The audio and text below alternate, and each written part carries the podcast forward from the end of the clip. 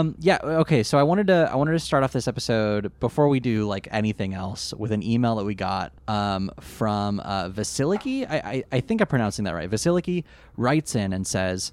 Hey guys, I recently picked up your podcast and it's awesome. Thank you. Uh, I can't you. wait to hear your thoughts on all the weird stuff that happens next in the show. Yu Gi Oh! gets so much better as it progresses, but also so much worse at the same time. Anyway, I'm not caught up on the episode, so I'm not sure if you mentioned it in the episode you uploaded today, but I read that in a bunch of cities in China, in order to promote the release of Duel Links in the country, they had like 100 foot billboards showing close ups of Kaiba's face. For What real. the fuck? China knows how it's done. All caps, I love it. Anyway, I'm really sorry if you already knew that. We didn't, Vasily. We, we had no idea. Uh, and then they say, Greetings from Greece. Hello. Hello, Greece. Welcome to the podcast. Oh, hello. Uh, yeah, Hello, I had no idea this country. was a thing. I, I had you heard about this, Jimmy? No. It's we'll put the pictures. Uh, I'll I'll I gotta crop them, I think, but I'll, I'll put the pictures on the Discord for sure. Um, these are pictures of. I mean, they are what they say on the tin. They're hundred foot tall. They look like LED billboards. Of, This is some Blade Runner shit. yeah, it's just close-ups of Kaiba's face. It's battles. It's hundred percent Battle City. This is the intro to Battle City. This is the only I'm- thing that you can get away with if you already have giant billboards on every building. If you already live in a cyberpunk dystopia. Yes, yes, exactly. This is this is I can't definitely believe this. This is This this, is so a very surreal. China thing to do.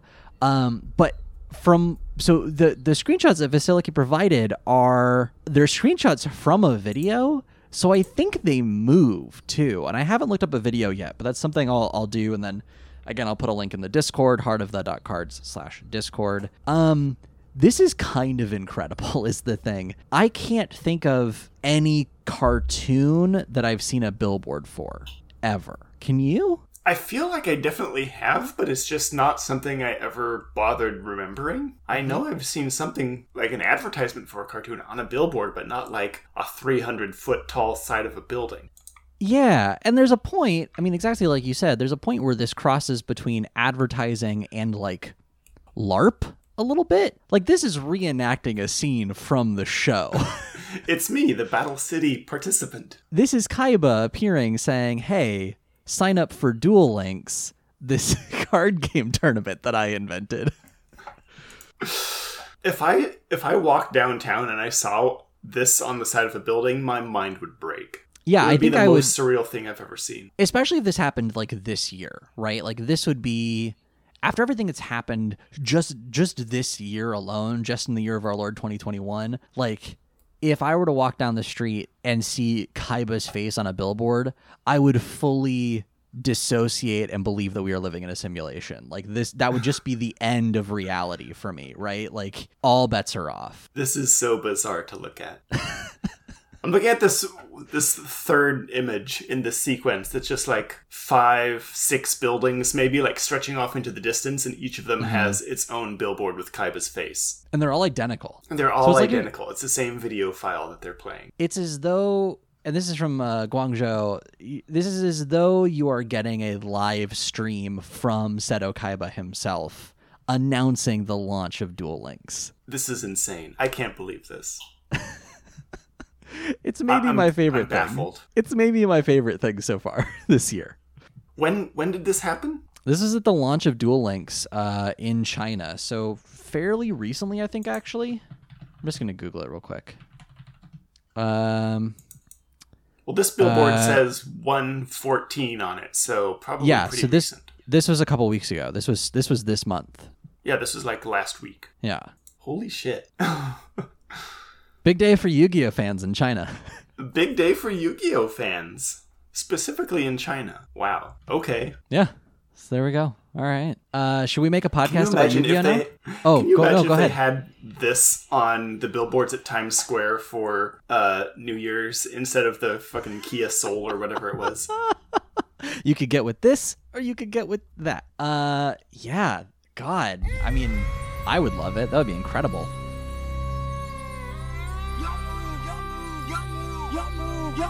You're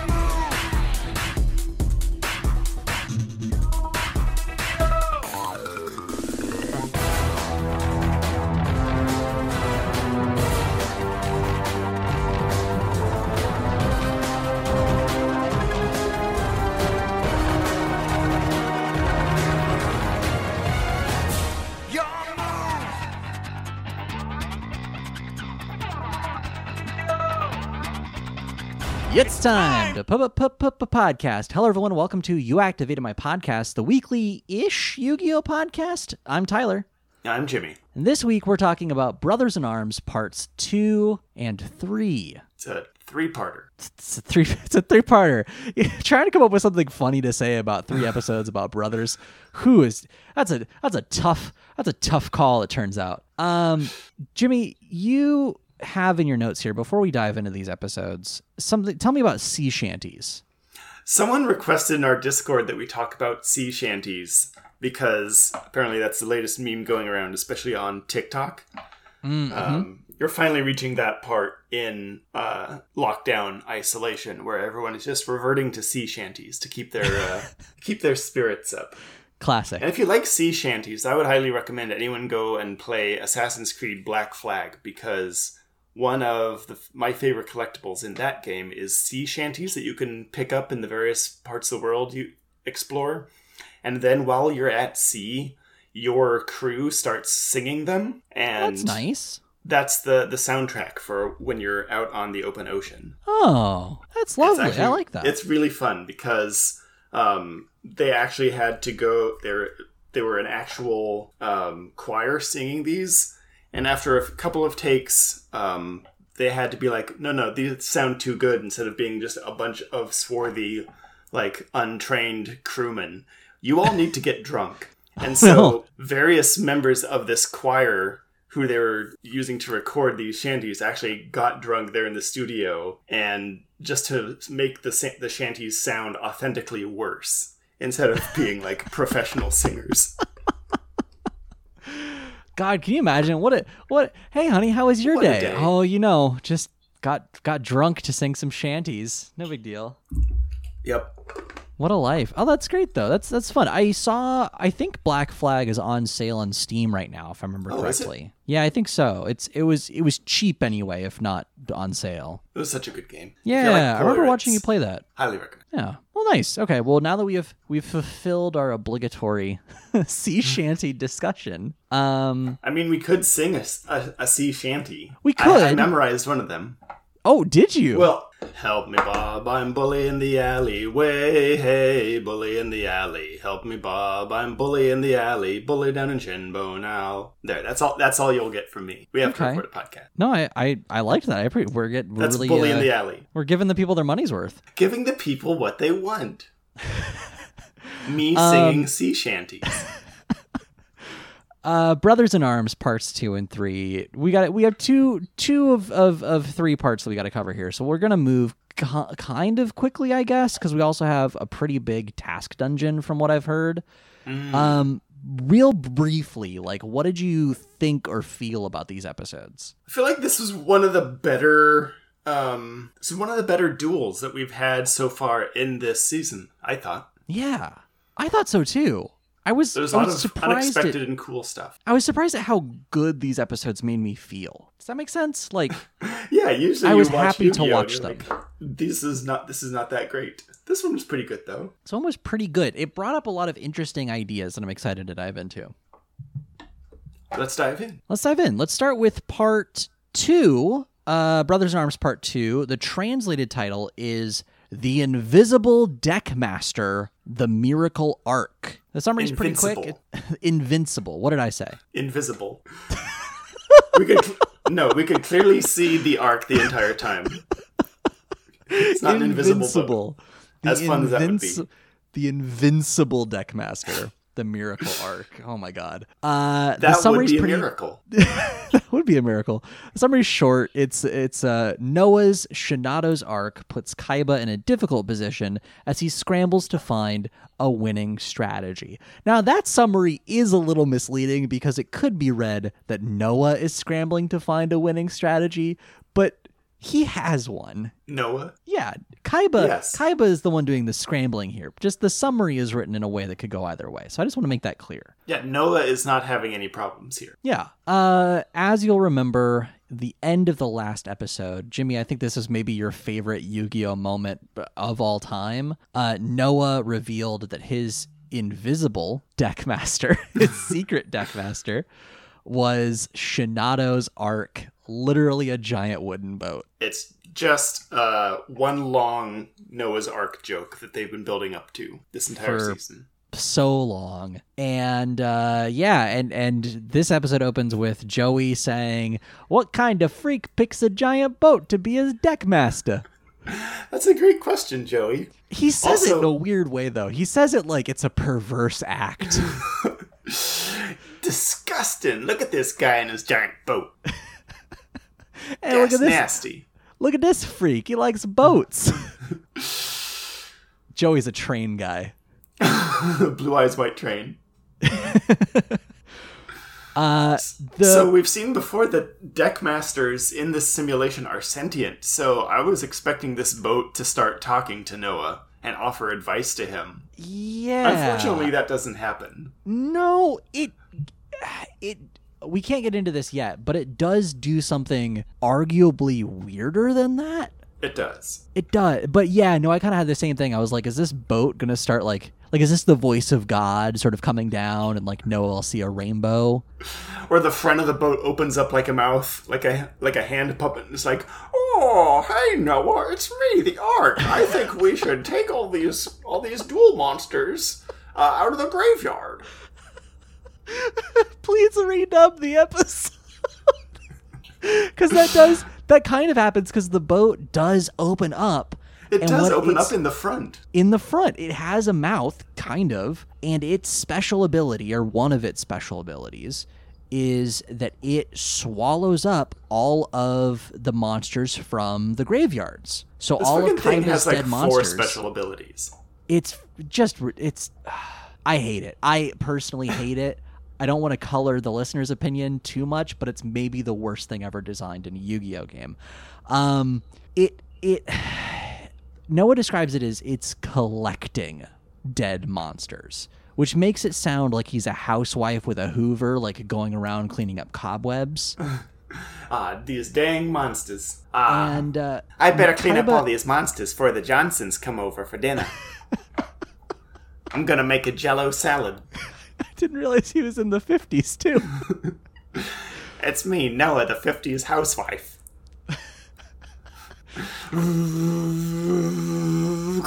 That was a really good vacuum impression. Thanks, it sucks. fuck off. Uh, he he Noah reveals that from now on, any monster that's sent to the graveyard is collected by Shinato's Ark, and that's gonna have some sort of unseen effect later on. Kaiba, what is? Kaiba has a weird reaction to this, and you wrote it down. Kaiba just kind of laughs. He has this weird laugh, and then Noah is like, You find this funny? And Kaiba says, I find you pathetic.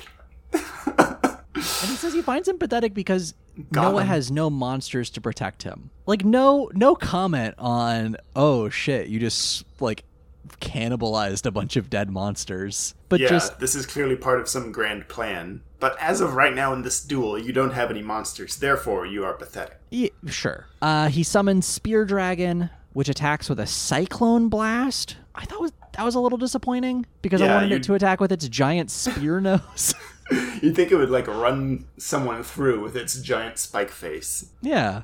But no, it's a cyclone blast, which is fine. Sure. Uh, and to block the attack, Noah summons Vampire Lord, Kaiba's deceased monster, from the ship. And that's its special ability. Once it has, absor- it takes every monster from the graveyard, and then they're just sort of held in reserve for Noah to then play. Right.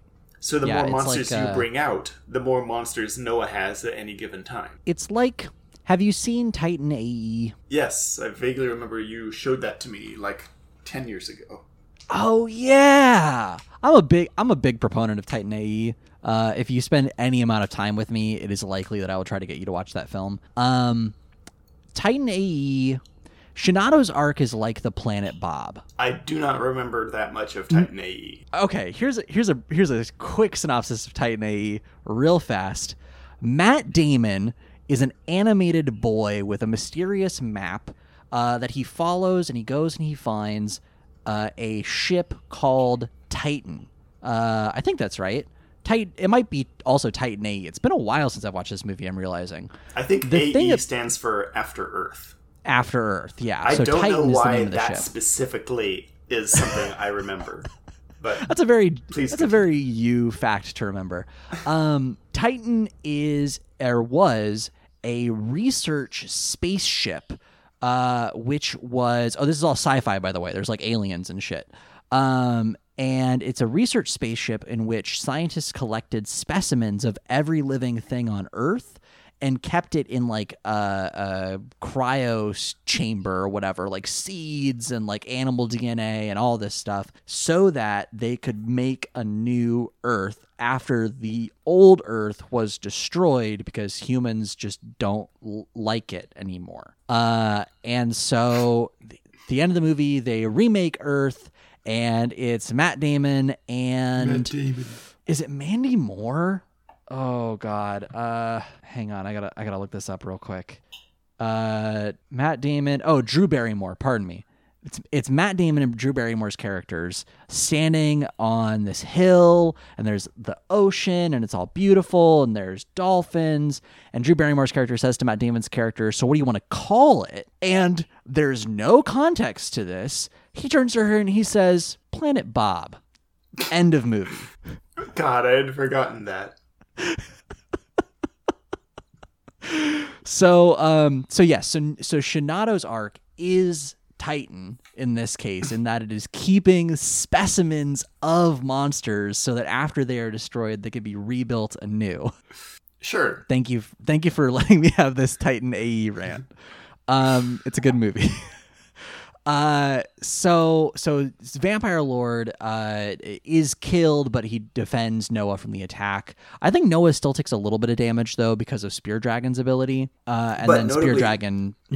Spear Dragon goes back, but then Vampire Lord dies from the attack, and then Right. gets the he explodes into particles like all the monsters do in the show, and then they all just kind of get sucked right back into the arc, which is pretty cool. Yeah, yeah. It's not like uh, it's not like uh, oh he gets like one more use. It's just infinite Vampire Lords from now on. Like no matter how many times it dies, he can keep bringing it back. Shinato's Ark is OP.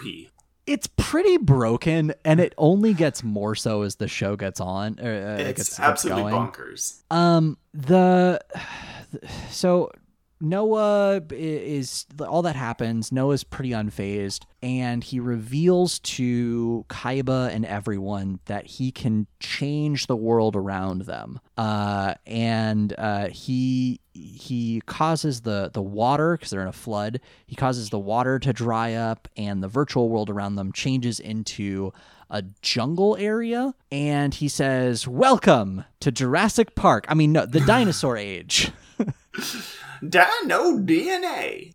and and he summons giant rex which is a smallish dimetrodon Dimetrodon. it's not a it's not i have so many problems with this card because it's not a rex and it's not giant. That's neither here nor there. Uh it kills spear dragon as noah is talking about like in the beginning god created the heavens and the earth whatever. Uh but in the beginning there were dinosaurs and they ruled the land with an iron fist. Uh and uh he he gestures to the the great orb in the sky and he says look up my superhuman brains no pardon me i'm not doing his voice right Look up! My superhuman brain sees everything, and with each passing second, it grows. That And, uh. And he explains that being put into a computer made him more powerful, turning him into a robotic superhuman with infinite knowledge and wisdom. But even with all that power, something was still missing from his life, and that something was his father's trust. Aww. How did you feel about this transition into the sad dinosaur age, Jimmy? It's a weird transition. Well, one, I was trying to figure out if changing the ice world into a jungle world had any effect on the gameplay. I think it's just cosmetic. Yeah, I don't think this is really like this isn't like a season one field spell. Like I don't think uh you know dinosaurs are gonna get a an attack bonus because it's a jungle land now. They should, because that was an interesting uh, mechanic that they just kind of forgot about. You know what else is an interesting mechanic that they're just gonna forget about? What? Everything that happens in this episode. Literally everything. Um, it was it was weird because when Noah is giving this whole spiel about like human history and stuff, there's like all this it just shows him and like behind him there's this like f- like school film reel of like dinosaurs and like jungles growing and like I'm pretty sure the tree of life is in there, which looks Oh God, is that what that was? it looks almost exactly like the tr- same tree of life uh, from Ghost in the Shell. Um, but instead of having some like grand point about humanity or the nature of intelligence, it's just Noah talking about how he he has become like as unto a god, but still just wants to beat Kaiba at card games Yeah, and impress his dad, and right? impress Like- his dad. and and Kaiba Kaiba laughs at him. Uh, he he. He, he says, uh, behind your superhuman intellect is nothing but a spoiled brat. And then later on, he says, the fact that you think you can take it all away from me with one duel proves what I thought about you all along. You're nuts. Yeah, he just kind of roasts Noah for a bit for being a spoiled brat who got everything handed to him by virtue of being the child of like a trillionaire. Unlike Kaiba, Yeah. who crawled his way through the top through backstabbing and abusing his brother. Right. And taking advantage of aforementioned trillionaire father. Yeah. Uh, yeah, but you know, there's this whole like uh, back and forth here, and then we get a flashback of Noah waking up in bed, thinking that uh, everything was a dream. His his accident, being put in a computer, all of that. Um, and he wakes up and he goes to the door, but it's locked, and a glowing orb appears behind him. And who should it be? But Gozaburo, who tells him everything. Yep, he has been put into a computer brain. It's actually kind of neat. There's like a wall that appears between them, like a like a window there, and on the inside, um, Noah is like trying to like reach through it, but on the outside, like the camera rotates, and it's Gozaburo standing just in front of a computer screen, in front of this giant computer orb. Yeah, it, rem- weirdly reminded me of uh, Monsters Inc. when they're doing the Scream exams or whatever, Oh, uh huh. and and like the mon- the one monster is in a room uh, with like a fake kid, and then everyone else is on the outside like looking through a window. Can anyone else say what he did wrong? Uh, the the thing that I hate the most about this episode happens here. Gozaburo explains, "Yes, Noah, you're in a virtual world, but it's okay. I made you this dog." I made you this whole virtual world. And Yep. uh, he explains he explains that Noah and the dog quote exist in a different way from the rest of us. And we get shots of Noah walking around town, just Truman showing it up, yeah, talking with glitched out people. Everyone is just like an NPC who just has the same line of dialogue over and over. So he'll be just be like walking down the street and s- people are like, "Morning, Noah," and then he like talks I- to an ice cream vendor and they're like, "What do you?" I forget what exactly the line is. Do you want? What's the Yeah, line it's it's the- like uh, what what are you having, kid? The usual, yeah, and he's like, "No thanks, not today." And then she says, "What are you having, kid? The usual." right? I love this idea. I love this idea of the future where we could put a human brain into a computer, but we haven't developed natural like dialogue, uh, uh, uh, like procedurally generated dialogue yet. Gozaburo didn't uh, pay his writers very well. Yeah, yeah. This is why you need people with uh, liberal arts educations. and uh, it, Noah explains that it needed It's and you can hear you can hear the dot dot dot in his voice. He's like, it needed improvements. Yeah, and then he he just gets like frustrated at the world, and then he like picks up a virtual rock and chucks it at the virtual dog. Oh yeah, Uh, I forgot that. I blocked that part out. That was sad. It's a virtual dog. It's okay. I it's yeah yeah still, I guess He's the sort of person who would throw a rock at a dog. yeah. So so later on, Noah. He comes back from virtual Mars to celebrate his birthday. Yeah, and and uh, so Gozaburo's on a on a Zoom call with him, and he's like, "How was your birthday trip to Mars?" And Noah goes, "It was great. It was an amazing experience that I'll never forget." Of course, it was all virtual, and I can't forget because my brain is a computer. But still, yay! uh, and then he goes to blow out his birthday candles, and he says. Hold on, we can't celebrate without Sam. And I guess Sam's the dog's name because he goes and he gets the, the dog. This is And- horrifying. the dog is wearing a Jinzo esque gas mask with spikes on it. What did you do to this dog? And Noah says that he got bored, so he re engineered Sam and made him a robot dog instead. So And he's then- both a robot dog and a virtual dog. Yeah, it's sort of putting a hat on a hat in a way. And Gozaburo is like, what the fuck did you do to that dog? And Noah ignores that question and he goes straight into, Hey, Dad, have you heard about this great new thing called the internet? you What should if- hook me up to the internet so I can obtain maximum power. Yeah, it- he pulls some like real HAL uh, uh, 9000 shit. Like, uh, uh, is it 9000? Fuck. Yes. It, it is? I always want to, it's not 3000? No, it's HAL 9000. It is HAL 9000. Oh, you know what I'm thinking of? What do you think? This this is the worst. I'm thinking of Sal 3000, which was Oh, the the- Hal the Hal spoof in Recess. Sal was Uh, actually a real computer in the sequel to uh, 2001. Oh, was it?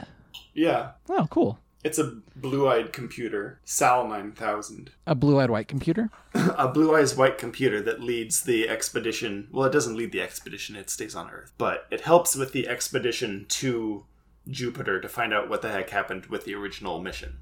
Oh, and that is that's uh when they go to Europa and find out that the monoliths uh there's more monoliths now and they've jump started evolution on Europa. Am remembering that correctly? Yeah, they do that, but also um, uh, HAL 9000 and well, no, that's not what happens. Dave Bowman from 2001: Uh-huh. Space Odyssey makes contact with the expedition team. He is now like a higher dimensional being, and he says, "Hey, Right. good to see you guys. Get the fuck out of here. We're busy with Jupiter." And then monoliths like start exponentially expanding over the surface of Jupiter, and they escape just in time as Jupiter's ma- Jupiter's mass gets so large from these monoliths that it uh, and un- it undergoes stellar fusion and becomes a second star, specifically to warm up Europa and jumpstart life there. Yeah, and then there's this whole thing about how now there's two suns basically. Yep. And so it's never nighttime on Earth anymore. And the one sentence that I remember from that book, Jimmy, is uh, sp- it it didn't really have any negative effects except for, and I'm trying to remember the exact phrasing here, I think I know the exact sentence you're talking about. except for like lovers tr- trying to find dark corners. In the middle of the night. Yeah. Lovers and criminals. That's what it is. Lovers and criminals. Thank you. And it's like, okay, Arthur C. Clarke, I see you. Nasty old pervert. Um, God, so yeah, so so Noah is like, hey, hook me up to the internet. Nothing could possibly go wrong. And 2010, the uh, year we made contact, is actually a good book, and you should read it. For everyone listening it- yeah, this. Absolutely, actually. Um, and uh, uh, the one after that, I remember being pretty interesting as well because they go to Europa. Mhm. Um, but what is that one? It's like twenty one hundred, I think. Yeah. And then Um, there's another sequel that gets really weird that's 3001, where Frank, uh, the guy who was killed in the original book, uh, they find his, like, 3,000, like a thousand years in the future. Future people find his, like, flash frozen body out in space and revive him. Oh Jesus! And they're like, check out our cool future uh, civilization. We're all bald because we wear uh, special brain computer interfaces under our hair extensions and wigs. Huh? That this is not a joke. I mean, That's very that's a, the real thing that happens in the book. I'm not here to yuck any yums. Like you, you do you, fam. Like that's that's fine. Uh, uh, uh, back to Yu-Gi-Oh though. What you don't want to start Uh, a, an entirely new 2001: A Space Odyssey podcast? Actually, you know, verse. I could see us having a lot of fun with that. As the thing, we could we could do a we could do a Arthur C. Clarke book club where we only talk about the 2001 series. the 2001 cinematic universe. The t- please please 2001 CU. Uh, or would it be would it be two CU? God, 2001 cinematic universe and the podcast would be called it's nice dot dot dot 2cu sure. it's nice to see you. anyway, uh, so so Noah is like, all right, hook me up to the internet. That will make me even more intelligent and powerful because being in a supercomputer has made me a superhuman. And he says, if you hook me up to the internet, I'll be even more primed to take over Kaiba Corp and take this company to the next level. And goes Which goes like, Burrow's like, sure, okay, we'll talk about this later. Bye. And he just walks away. yeah, he doesn't even hang up the call. He just walks away from the camera, and then uh, then oh. yeah, then he gets distracted by two other little dipshits showing up, uh, named Mokuba and Seto. Uh, also, I noticed in this scene that uh, Kaiba Corp is confirmed to be in Japan. Oh, how? Wait, how? How is it uh, confirming? when that? Noah is talking about being hooked up to the internet, there's like a, a map of the world, like a globe, and then like Jap- oh. it's a oh. close up of Japan that starts flashing red, and then all these arrows come out of Japan to all these other locations around the globe, hey, basically yeah. showing Noah's grand plan to take over the internet. You know, Noah's really ahead of his time. I think he really is. Uh, so. Wait, anyway, back. yeah. So so Noah Noah uh, uh, sort of tells all this to Kaiba. Kaiba tells Noah that clearly he's the better man for the job, the job being taken over Kaiba Corp, and that Noah should stay locked away in his virtual cubbyhole. Uh, and he says clearly Gozaburo made the digital dump to shove Noah to the side to make room for Seto and Mokuba. Yeah, it's not because Gozaburo thought the company couldn't be run by a computer brain. It's just because he thinks Noah is a spoiled brat. Right. To be run by your computer superhero brain. Yeah. Uh, Noah. really Noah has like a great the, line here. This, this he has a great he has a great retort to Kaiba's actually very good point. Noah says, "Seto, you always thought you were the top dog, but of the three Kaiba brothers, you're the lone man on the totem pole. Oh, pardon me, low man on the totem pole. I mistyped the note. This is a real uh, clusterfuck of metaphors right here. It really is. Uh, and then we cut to Mokuba, who's watching from that weird uh, Nexus space. Uh, his eyes glow red, and he says, "Help Noah, my one true brother." uh, and then we go now back we to the duel. Back to the duel. Yeah, that's enough backstory. Let's watch some card games. Yeah, right. Like, let's give the people what they asked for. Show me the duel. Uh, Kaiba activates Kaiser's Seahorse's special ability to summon. I I guess this is it. It summons a quote unquote strong monster, whatever that means, without making a sacrifice. And uh, he summons different dimension dragon. Well, Triple first D. he plays Pot of Greed, which allows him. Oh, to, does he? Yeah, he plays Pot of Greed, which and then he explains what Pot of Greed does. I think that's part of the card text of Pot of Greed. Is anytime you play Pot of Greed, you have to explain what it does. Otherwise, you lose the game. right. Yeah, he gets different Dimension Dragon and three face down cards. Yeah, and so, you know, he passes his turn, and uh, Joey realizes that uh, Different Dimension Dragon is pretty weak, uh, but Yugi says that it's okay because it's probably like a ploy to get him to attack because those face down cards are going to be the key to, to winning. And so, in response, Jimmy, this card upsets me. Noah Noah plays deepest impact. it's even deeper than deep impact, Tyler. It's the deepest possible impact. It's like is this is this the the third in the deep impact trilogy? Like you get deep impact, deeper impact and deepest impact colon this time it's personal. The meteors just keep getting bigger.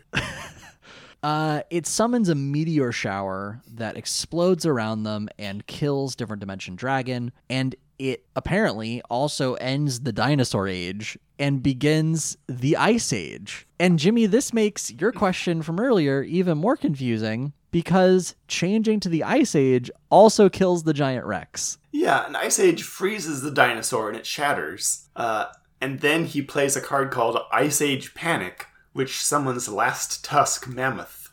And somewhere in there, both of their life points get cut in half. Yeah. So it doesn't have no effect changing the landscape, but the specifics of the effect seem to be plot dependent. We are fully in bullshit made up for the plot territory. Yeah. Um. Yeah. Okay. So, what is Last Tusk Mammoth? It's literally I don't know what's last tusk about it. It's just a big mammoth. And it has a couple of tusks, right? Yeah, like it's not got a spare. It has, it has two tusks like a regular mammoth. So I'm not sure which is the final tusk. Or is it? Is it? Does it imply that there used to be herds of tusk mammoths, and this is the final one, As opposed to mammoths which don't have tusks. uh, the famous tuskless mammoth? Fuck this. I'm I'm looking up last tusk mammoth to see what it is about. I think the thing that I've learned about mammoth cards in Yu Gi Oh! is that no one making Yu Gi Oh! knows what a mammoth is. Because you get things like um, the Great Mammoth of Goldfine, which is summoned by fusion summoning. God, what is it? It's like. It's like a zombie or like something. It's like a zombie and uh, uh, snake hair, the the Medusa card. God, I forgot about that. I guess different for copyright purposes. And it's like none of neither of these things point to either gold or mammoth. Where what are we doing here? Um so I, I don't know. I don't think they know what mammoth do. Yeah, I. They're like mammoths, huh? They're just, they're just big weird elephants. It's it's it's as though they took literally that old adage of like getting uh, blind people to describe an elephant by by feeling it. You know that one where like one guy's like, "Oh, it's this must be a tree," and another one's like, "Oh, this must be a snake or whatever." It's that, but it's just like give six different card artists the word mammoth and see what happens. Yeah, last Tusk Mammoth. 800 attack, 1200 defense. Uh, your opponent takes all battle damage you would have taken from battles involving this card, is the text Oh. on Last Tusk Mammoth. That's nice. I don't think that comes up at all, but that's really nice. Oh, wait, that's from someone's DeviantArt, so maybe it's not a real card. Oh, what? We'll we'll we'll we'll we'll figure this out. This may this may be a, a draft card for uh, the upcoming round of the task dungeon.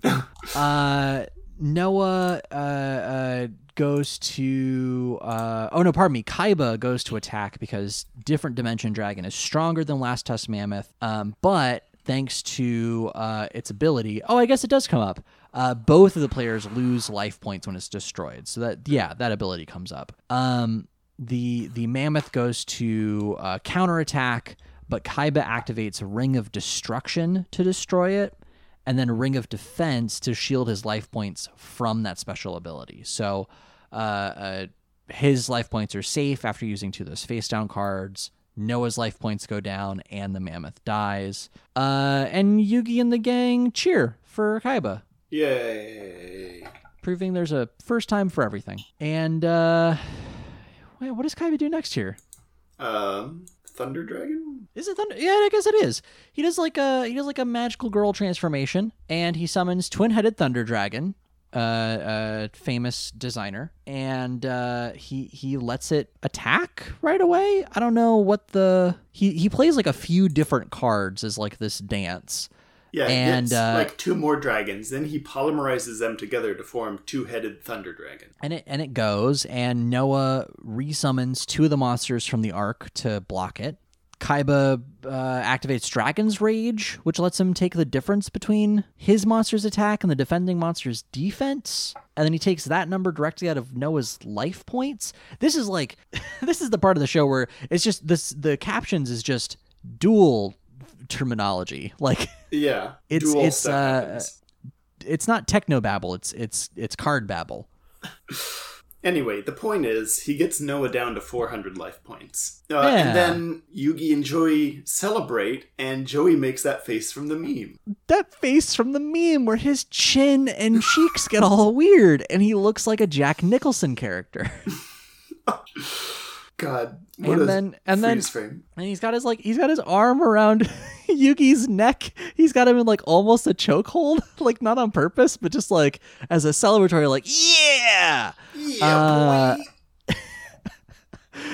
And he says he says, "Now beat that last monster and it's over." and then we get a an even weirder in my opinion close up of Noah Yeah, for where his just like eyes a split second, we see this. For very like five frames and his eyes take up fully half of his head and all he says is eh has the most evil like grin on his face. It's it's unsettling.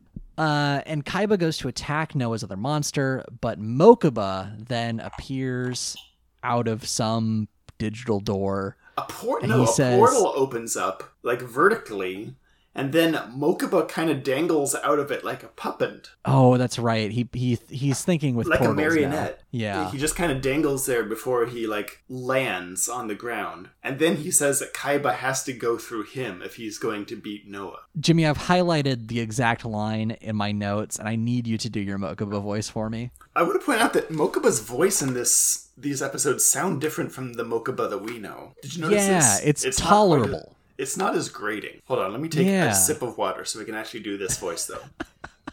I think the the thing that we're learning here is mind control is actually good for your voice. Don't do it. Whoever you are, if you want to attack my brother Noah, you have to go through me. Thank you. Thank you. That was good. Uh, and he stands like his arms outstretched, like he stands in a in sort of a crucifix position, uh, as though it's going to make some sort of mechanical difference in this children's card game. He's gonna throw himself on that duel grenade.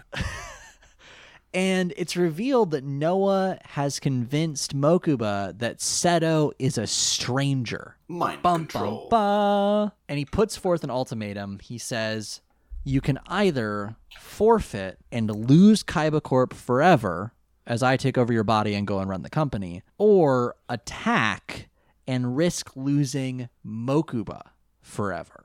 Because your digital monsters will actually cause damage to Mokuba and kill him. Apparently. Yeah, how does that work exactly? This is the first time we've seen them take damage themselves. To the point I mean- this is the first time it's been implied that they can actually die from Yeah. dueling. It's, Kaiba kind of pulled this already, though, right? When uh, when he dueled Yugi, and then he stood at the edge of the, the castle like parapets, and then was like, "Oh, if, if you kill me, I might fall." Yeah, but this is the first time where the the monsters themselves would cause the damage. Oh, like I can see true. it I see what you're saying. one thing where like the force of their attack like makes a gust of wind that would knock him off the building, as opposed to the dragon will kill Mokuba. Yeah, but Mokuba's also not a card. Mokuba is not a card, as far as I know. Maybe he is. So I, so I. Oh, maybe. God, what a twist! what a Uh, twist! As as far as I know, the attack would either target a card or the other duelist, and Mokuba doesn't meet either of those descriptions. But also, Noah's deckmaster is a boat, so what do I know? a boat that has notably not been floating this whole time. It's just been hovering in midair. yeah, this is uh we're we're in Treasure Planet mode. Mm-hmm. Another good movie. That was that's Ugh. such a fucking good movie. What a what a baller movie. Uh all right. Well, that's that's the end of part 2, Jimmy. Is there anything else you want to mention about that episode? No, let's go on. All right. Part three, Brothers in Arms. Uh, the translated title here is Save Mokuba, the seventh turn of fate. The summary says Kaiba regains control of the duel, but Noah brings a brainwashed Mokuba out to hinder his plans.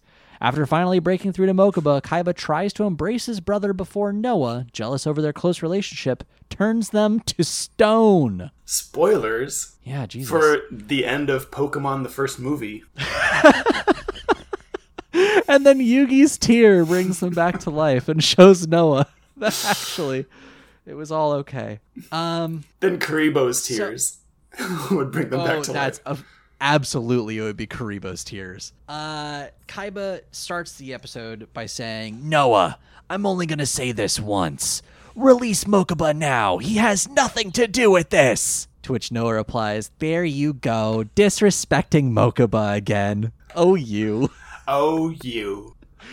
Uh, and Noah has Mokuba tell Seto to give up Kaiba Corp because if he attacks, he'll kill Mokuba. Kill me.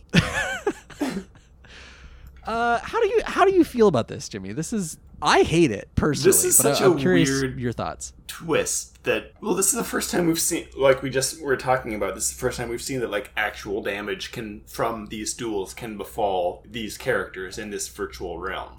But also, that's not that's not dueling. You're just using this guy's brother as a human shield. This child. Yeah, it's not good. It's not a good move. It's not a good move. No. It's a move, I guess. Big villain energy. But it, it's not something. It's not tournament legal, let's say. I wouldn't advise this for your own Yu Gi Oh! dueling career. Go to a, a Yu-Gi-Oh duel. You're bringing a toddler and a gun. Hey, if you try and win this duel, I'll shoot this child. Holy shit! Jesus. I mean, I guess yeah, that's technically what's happening here. But it is it is like yeah, you Designated better not- child beat me in this hostage. duel, or your brother's gonna get it. but see, then Jimmy, you as an only child would be the best duelist in the world. Yeah, I don't care about that kid. That's not mine. You you ha- you have no leverage over me. Go ahead, do it. Uh, uh, Kaiba Kaiba uh, uh, hesitates and he says, "All right, kid, I'll end my turn." And Noah laughs because Seto has finally shown weakness, and that weakness is he doesn't condone killing children. he doesn't want to kill his own brother. I think I think we could all agree that that's a good, okay weakness to have. I wouldn't say that's a weakness necessarily. no, no, I think you know I'm in favor of not wanting to harm people. To harm a child so you can win a card game. Uh, so it's Noah's turn, and guess what? His Ark has another special ability. Hooray! This is what special ability number three. Yep. Uh, so this new special ability is that it absorbs every monster in the graveyard. Num num num num num. And then it gives Noah 500 life points for each monster there. So it basically transmutes them into energy, and Noah gets boosted up to 6,000 life points. Is Shinato's Ark Mrs. Mooney's pie shop? Do they go to the barber shop upstairs and then are, get disappeared and ground up into delicious pastries? Blue Eyes White Dragon gets its throat slit, and then it gets ground up into pies that are the talk of London. Nom, nom, nom, nom. uh, Noah then plays another card with an unfortunate name, Dark Hole, and it destroys all the monsters in play, sending them back to the Ark. Good job. Good job, Noah. You you you you have the life points again. Yep. Uh, Seto spends a little bit of time here. He's sort of reconsidering his life choices uh, regarding specifically how he's treated Mokuba over the years. Maybe he has been too hard on his toddler brother, uh, basically emotionally blackmailing him into helping him take over this company. And then we get another flashback to that weird scene where he frames Mokuba for leaking information to Gozaburo. Yeah. And then he like beats him up in the hallway in front of the big five. And it's never really explained why that happened. But then Mokuba trusts him anyway and gives him his shares of the company to Right. help them help him take over the company because he knows that Seto loves him. And it's like that's some uh, that's some unhealthy uh, family dynamics. Yeah, if you, I'll say this right now, if you relate to Mokuba in that moment, please seek therapy. If you two have been used to help take over a company by a teenager, If you've given, if you've given your brother majority share in a company, please seek professional help. Um, stonks. God stonks. The other, the other thing in the news this week that we haven't talked about. Uh, fuck rich people. I think is the thing, right? Like, I think that's the moral of the story of the last week of news. Uh, so Yugi is is sort of sussing out the uh the strategy that that Noah's going for here, and he shouts to Kaiba and he says, "Kaiba, listen to me." And Kaiba turns and says, "No thanks." To which Yugi's like, hey, I've been there. I too have helped someone become not brainwashed before. The answer might Yeah, be in your deck of cards. He's like, remember when Joey and I were strapped to anchors by Marik, and I played uh, uh, uh, Red Eyes Black Dragon? And he remembered You how much our friendship means to him because of the love of the cards. You should do that. And Kaiba's like, nah, maybe I won't. how about how about I do it a How different about way? how about no? How about fuck you? Leave me alone. So he, so he plays different dimension dragon in defense mode, Tri- triple D in D mode. Uh, and uh, the field then changes again to a grassland, a verdant green pasture. Uh, Noah reminds us that he's c- in control of the world again. And he says, As you know, the fall of the Ice Age gave rise to mankind and then buildings and Kaiba Corp headquarters and all these things appear around them. And Noah says that he's going to change Kaiba Corp back to the way it was. And to do that, he has brought a remnant of Kaiba Corp's past as a weapons manufacturer. Here we fucking go. he summons Gradius You know, from Gradius. from the video game Gradius. It is now canon that Kaiba Corp produced the spaceship that the video game Gradius is based on.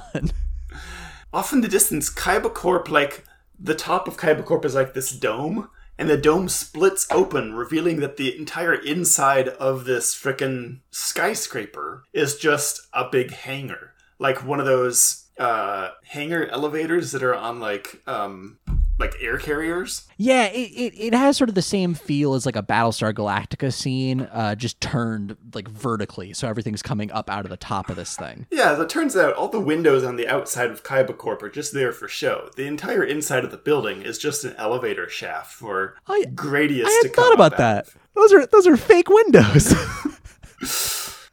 and uh And Gradius yeah, comes so out.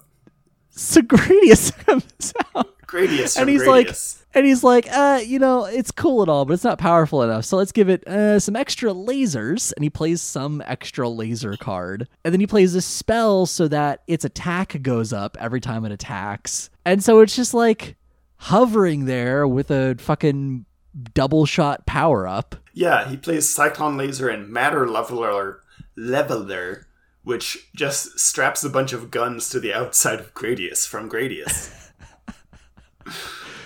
and uh yeah so gradius from gradius kills double uh, different dimension dragon Was it legal for them to use Gradius from Gradius in this episode? I guess so. I think I think it had to have been because this this was we talked about this back when we first started talking about Gradius from Gradius. Uh, back when Konami had a deal with uh uh the not four kids. Uh, why am I blanking on the people who made the show originally? With those people, you know, Mhm. the folks. Who make this show? me, tell me, Toei. There we go. Uh, yeah. So, so yeah, no, this is this is back when Konami had like a, had a deal with them. So there were all sorts of weird Konami things appearing in Toei shows. Um, so yeah, so I think this is fine. I think this is kosher, but it's still Gradius from Gradius, so it's buck wild. They were toying the line Oh, with the legality of Uh, this card. uh, so the Cyclone Blast kills Different Dimension Dragon, but Different Dimension Dragon's ability lets it return to the field because Kaiba's decided that that's his new thing is just resummoning monsters or monsters that resummon themselves. And uh, Different Dimension Dragon returns, and Gradius can just keep attacking it, I guess. I don't think it attacks again yet, but Noah's like, cool, I'll just kill it again and get more powerful. And yeah, Kai like Kaiba's just like, oh, okay, I guess. Like I'll pass my turn again and just take it. All right. Does he say anything here? I don't think he does. I think he's just like It's just dueling. doodling. right. It's uncomfortable. Uh, Noah says, Now it's time for me to take everything from you. First, I took your brother, and now I'll take your identity. He's turning into. Who is this voice turning into? What's the name of the the the bad genius from Dexter's lab? Mandark? Is Mandark. now I'll take your identity, Dexter. Dee Um, he he plays uh, a card called Gradius Option, uh, which is that power up from Gradius that adds a second ship to the screen, so you're controlling two ships at once. Uh, and in tandem, two spaceships now kill different dimension dragon and deal damage to Kaiba's life points. And uh, Noah says, and this is especially Mandark, he says, How does it feel to lose your only friend? The weirdest laugh. So So this is a virtual world with ships from a video game fighting Blue Eyes White Dragon. Noah made Ready Player One before it was cool. Oh shit, he did. This is just Ready Player One. This is This is the Oasis. Oh my this is the Oasis and they're making 80s video game references. Holy shit, Jimmy. Next, Un- the Iron uh, uh, Giant is going to show up and punch Gradius from Gradius. I mean, isn't that kind of what happens here? Apparently, cuz okay, so so the second Gradius attacks, Kaiba's down to 400 life points. Yugi shouts at Mokuba trying to like snap him out of it. And he says, "Look inside your heart and you'll remember him." And it like kind of works. Mokuba has like a like a touching his head sort of moment like, "Ooh, what? Where am I?" And uh we we get another flashback that we've already seen uh, of Mokuba uh, and Kaiba as kids, where uh, Gozaburo is like overworking Seto, like he's studying at all hours of the day and night, and he like uh did, like doesn't get enough to eat or whatever because he has to do well in school. And Mokuba sneaks him Kaiba's uh, uh, magic cards, not magic cards, wow, Duel Monsters cards, uh, including a hand drawn Blue Eyes White Dragon card. made out of crayons. Right. And that is the card that sets him on this path to say, hey, I am going to own a Blue Eyes White Dragon one day. In fact, I'm going to own all the Blue Eyes White Dragons to the point where I'm nearly going to kill some kid's grandpa to do it. The best day of my life. I will never forget my dream to study real hard, and then I too can own Blue Eyes White Dragon. You know, it's good to have a dream. Um, I don't know that this is it. I don't know that he executed it as well as he, he maybe should have. And then Mokuba has like a fucking dream sequence where he hops on Blue Eyes White Dragon's back and like flies out of the mansion's window and like through the sky. Yeah, into like a weirdly romantic moonlit sky. It's very strange. It's never ending story, but with Blue Eyes White Dragon. I'd watch that. That'd be fun. And uh yeah, so Seto draws a card back in the duel, and there's a flash of light. Could it be the heart of the cards? I think he prays to the heart of the cards. I think he does. Because he I says think he's something out like- of options. Please let this be the card I need. Oh, right, he does. Yeah, who's he saying that to? Heart of the cards. Heart of the cards. Heart of the cards. Uh, so uh, he he looks at the card. He activates his deck master's ability, sacrifices different dimension dragon, and summons the card that he just drew, Blue Eyes White Dragon. Heart of the and cards. it appears. It appears. It, it- you you wrote down an intro uh, uh, for Blue Eyes White Dragon. What what does it look like here? It gets the sky goes dark and there's thunder and lightning. And then Blue Eyes is introduced and there's like a flash of lightning behind it, like it's a fucking wrestler intro. They've got like Slayer playing in the background. And then Mokuba Yeah, I mean, has another flashback to flying on Blue Eyes with Seto, or I guess dream Oh, sequence yeah. flashback. Yeah, I think it's part of the dream. Is is Seto is now there in the in the moonlit sky, and uh, you know somewhere in the background they're playing "It's a Wonderful Night for a Moon Duel," uh, and and he remembers that Seto is his brother. He imagined flying away from Gozaburo on Blue Eyes White Dragon with his brother, which is kind Which of is- sad. Yeah, it's very like it's it's like a scene from Annie. You know, like it's very much a little orphan dream, which is maybe the mo- like the worst thing I've ever said. Little Um, orphan Seto. But it's yeah, it's it's it's very like yeah, it's a hard knock life for us. Uh, and then they imagine flying away. on a to drink your Ovaltine. I think that's a different movie, but I get your point. um, and uh, yeah, so so Blue Eyes White Dragon is here. The the roar, sorry, this is the one thing that stood out to me. The roar of Blue Eyes White Dragon sounds like a pitched down TIE fighter. Have you ever noticed this? I haven't, but I can see it. like like you think of the tie fighter sound where they're like "Caw, Yeah, it's that scream. it's it's that but it's like down a couple octaves so it's just like it's i don't know for whatever reason it stuck out uh and seeing blue eyes is apparently enough to snap mokuba out of the mind control and uh i've highlighted another line for you to read here in mokuba's voice this is the last one i promise Seto, you're my brother. Later, you phony.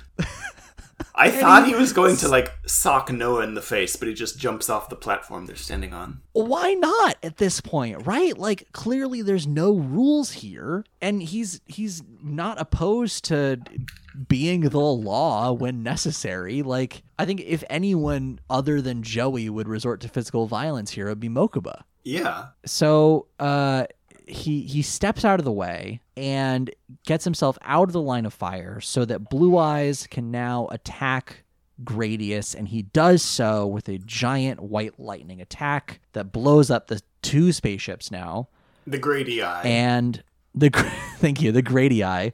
Uh, and uh, uh, uh Noah drops to 4,900 life points as both uh, Gra- Gradiuses are destroyed.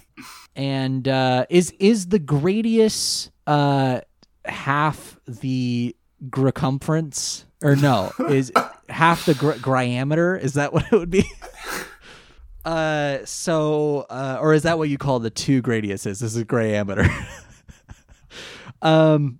Noah uses uh, the Ark's ability to uh, uh, eat up the delicious monsters that he has saved, and he gets 2,500 more uh, life points. He goes to take a move. Kaiba stops him, reveals his trap card, and the trap card is called Last Turn. There is now one turn left, and each player has to pick one monster for a one on one battle to the finish. This is the dual death. monsters equivalent of a cave, uh, not a cave match, a cage match. Cave match? What is that? Uh, whoever wins this battle wins the whole thing. Convenient way to end a three parter. I'm into it. A uh, cave match is when you're lost in a cave and then you have to duel bones. Oh, bones! I miss still bones. in hell. Pour one out. Pour one out. Still dead. Uh, Kaiba chooses Blue Eyes as his champion in this trial by combat, and Noah chooses Shinato's Ark dragon versus a boat. Who will win? And uh, Kaiba says, It's time for me to sink your ship now and finish you off. B9. Damn, I missed. B7. You sunk my battleship. Uh, Blue Eyes goes to attack Shinato's Ark, and I. what? How would you dis- How would you describe what happens to the ark part of Shinato's Ark? The white lightning attack kind of boils away the outer layer of Shinato's Ark. It's like it's like a meteor going through re-entry or a spacecraft when the the heat shield gets all heated up and like breaks apart so that the actual ship itself doesn't get hurt. It's like have you seen this trend on like TikTok and Instagram that's the hot chocolate balls? Oh, one of those things. Yes where it's like it's like a hard chocolate shell that you put into the mug and then you pour hot water onto it so it melts through the chocolate and then it reveals marshmallows and hot chocolate powder inside. God, now I'm super thirsty. That sounds amazing. I could have also said Kinder Egg. I think might have been another There's another a prize way inside. of uh, phrasing it. There's a prize inside. He he he breaks through the outer carapace of Shinato's Ark. It's God. And reveals it reveals it's it's it's it's Yahweh. It's it's Jehovah. It's um it's, no, it's Noah's real deckmaster. How many fucking special uh, abilities does this goddamn thing have? I think this makes five now. Uh and it it releases Shinato, King of a Higher Plane. This is like a very large angelic being with like six wings and a couple of arms. I think, if I'm remembering. Uh, yeah, I think it has. I think it has four arms total, if I'm remembering correctly. It's it's sort of like um, it's a mix between like angel iconography and um, uh, oh gosh, um, isn't it Kali with the multiple arms? Yeah, it is. Yes. Right? Yeah, I just googled it. I yeah. googled I googled Kali and I got the like Debian derived Linux distribution and I'm like, that's, I don't no. know, that's not it. Kali the goddess. Uh yeah, it's it's like Kali meets like an angel iconography because it's got like a shit ton of wings and stuff, and it's it's pretty cool looking. Actually, it's just a, I really like the look. It's real it. nice, it, but it is just a grab bag of symbolism from various cultures, which is fine. I don't know. I'm okay with that. Like, it's cool. I think I think it's better to do that, just do like a grab bag of tropes than like uh, like well like the shitty joke that i just made like oh hey this is a representation of the judeo-christian god like here you go It's a lot. uh it's a lot um shinato strikes back with a giant blast of, of light and noah rises into the air uh, uh sort of like um God, Yeah, I keep making this is there's so much Christian iconography here is the thing. He does like the Christ ascending to heaven pose with his arms kind of like Yeah, he like starts to glow. to the heavens. It- Blue Eyes gets blown up, knocking Kaiba flat. Noah fucking rises into the air, arms outstretched, and merges into Shinato, becoming Right. one with God, declaring he is not going to take body any Kaiba's body, since he now has so many to choose from from the assembled throng of teenagers. Yeah, he's he's going to send his his uh his Holy Spirit into the bodies of several people. No, um uh and uh he he's decided to turn Kaiba into a permanent fixture in this world. Yes, he says Kaiba will live forever inside the virtual world like Noah has. Um, Mokuba runs for Seto, who is now like on his knees. He reaches out, and then Noah just like Thanos snaps and turns them both to stone. So they will always be forever almost touching, but not quite. Oh. Jesus oh. Christ. We get a close up of Mokuba's statue, and tears are forming in the eyes, which is just like, ugh, ugh, heartbreaking. So not only are they trapped in this virtual world, but they're also turned to stone. Virtual stone for some reason. Yeah, what I don't know what difference that makes really, but okay. Uh, Yugi transforms into Big Yugi. He shouts at Noah and he says that this move, this move right here, shows that he is a coward. You've gone too far. Brainwashing a child I was okay with. We've all been there. right. We've all done that. No big deal. But he says, You think keeping kidnapping Mokuba and using him as a shield is fair? Kaiba chose the safety of his brother over victory, and that makes Kaiba the better person. There's only one way to solve this. and can you guess what that is? Oh, no, you, you you better tell me. I have no idea what Yugi's skill set is. It's, it's card games. It's card games, isn't it? it's card games. Uh, and uh, yeah, he, so he says that that Kaiba had 400 life points left, and he's picking up Kaiba's cards that he dropped on the ground, and he says, "Let me take Kaiba's place and finish the duel on Kaiba's behalf from that point." Joey yells, Yugi, don't be a doofus. But he's he's gonna be a doofus. To which Noah says he'll turn all but one of them into stone, keeping the remainder to download his brain into their body so he can emerge as a different teenager and take over Kaiba Corp and then the world apparently. But first, we have to play this card game. Right. Uh, he he makes two uh, like giant stones lift up from the ground. He goes, "We're gonna need some privacy," which is weird. Uh, but so they're they're now playing on these floating stones high above the grassland that they were on previously, and the episode ends. Hey, I was promised this is going to be a three-parter. This is clearly more than that number. I I am just as surprised as you are, my friend. I was fully thinking like, "Oh, hey, we'll be done with uh, with Noah now. We're, we're moving on." Finally, we can go No. back to actual Marik, who is still trying to open that door, probably. Uh, the next episode, Jimmy, is a two-parter called Noah's Final Threat, and then the episode after that is called Cl- So Close Yet So Far. Great.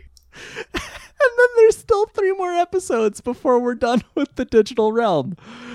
Um, what was the best part of these episodes for you, Jimmy? Uh, my best, my favorite part of these episodes was uh, Shinato's Ark. It's uh, it does a lot. It's cool. It's ridiculously Yeah. overpowered. It's completely Oh, it fucking sucks. Yeah, But everything it does is like objectively cool. it's neat. I like it. All it. its mechanics, and then like if you destroy it, then have we talked about what it looks like? Because we've described it as like a wooden ark before, sure, but it also has this like stone monolith that is like lashed upright to the deck of this ship. Yeah, it's like instead of a mainsail, it has like the Ten Commandments. Yeah, except it's like two stories tall. Right. This two story tall monolith engraved with like ancient runes. You could see it It looks cool. You could see it like it yeah, it's it's sort of um it would fit in a Charlton Heston movie. You know, like it's very it's very like old school this is an impressive thing and it will teach you reverence sort of thing going yeah, on. it looks cool. This is your grandpa's ark. Like it is it is Old Testament. and then like it goes away and Shinato comes out and that's cool too. Excuse me. I can't wait to see what other bullshit Shinato is going to be able to do in the next couple of episodes. I'm curious, yeah, like how many more weird powers will Noah pull out of his hat? Because it, it is sort of like, um, I mean, I said it earlier, I think, but it, it is sort of very Eva esque, where him merging with it, sort of like is is sort of like Shinji merging with uh, uh, Unit One, hmm and uh, it, it's it's like, okay, is this the like the start of some new creature now, or is it just gonna be like a straightforward thing? I don't know. Who knows? Um, it probably won't be straightforward now that I've said that. It will probably be very fucking weird, but in a way that I don't think is obvious yet. No, and I'm glad we're getting to this level of weird in Yu-Gi-Oh, where normally this would this sort of weirdness would be reserved for something like Ghost in the Shell or Evangelion. Yeah, I mean, we, we've talked about this. Like, the magic episodes are the best stuff in Yu Gi Oh! And now Mhm. we're finally getting back to that a little bit. A little bit, even though it's not. It's like the polar opposite of magic, the inverse, where it's like technology and it's like the final apex of humanity and blah blah blah, all that stuff Noah was talking about. Yeah, Card games. which is fine. the card the- games, The, hey. end the end point of humanity. The real the real hero of this story is card games. The apex of evolution is being able to summon Gradius from Gradius in a card game. And that is why Noah I mean- deserves to take over the world. I mean that that math checks out. Yeah, I'll take that. Yeah, Uh, what was I your think- favorite? I think my my favorite was uh, I I really loved the way that that Yugi and the gang cheered for Kaiba when Kaiba started to win uh, for that that brief period there. Because it's they're so good at figuring out like who the real enemy in a situation is and then anyone else is instantly their best friend right? Like they don't like Kaiba but they like Kaiba more than they like Noah so they love Kaiba That's true. And Kaiba it's may just- be a huge piece of shit, but he's not currently the one kidnapping them. Right, right, exactly. And it's it's not necessarily that they're like hot and cold on their friendships. It's more like they're like hot and lukewarm. Yeah, he's their rival, not their hated enemy. Right, exactly, exactly. It's it's it's heartwarming. It's nice, and I'm glad that they're able to celebrate sort of the the collective wins. You know, Mm. so I liked that. How about the worst part of this? The, the, the, the these episodes. The worst part of yours. How about? I, I, I just don't know the point of turning people to stone inside of virtual reality. Like, they're already trapped. like, are they Yeah. still, like, conscious in there? Because what you're basically doing is letting them sleep instead of being stuck in this horrible reality. I also just remembered, Jimmy. Those are their real physical bodies. Oh shit. Is it yeah, now I'm wondering like how much control does he have over their actual physical bodies or is that like a stone digital shell over their bodies? Yeah, are they encased in stone? Because that's different. They might be encased in stone specifically with tiny holes by their tear ducts so Mokuba can still cry. Right, and presumably with breathing holes so that they don't die instantly, so that they can suffer. It, I don't, it completely falls apart if you think about it for more than a tenth of a second. Yeah, I think we've ruined it already. but there's no there you're right, there's no real point. They're trapped already. Yeah, I, I don't know. I think that was just such a weird and completely unexpected way for this episode to go, is for them to actually be turned into stone. I don't know what they were going for with that. Yeah, I, I couldn't tell you. I couldn't tell you. Your worst? Uh, I think they need to hire a better editor for card names. Deepest Impact, Dark Hole.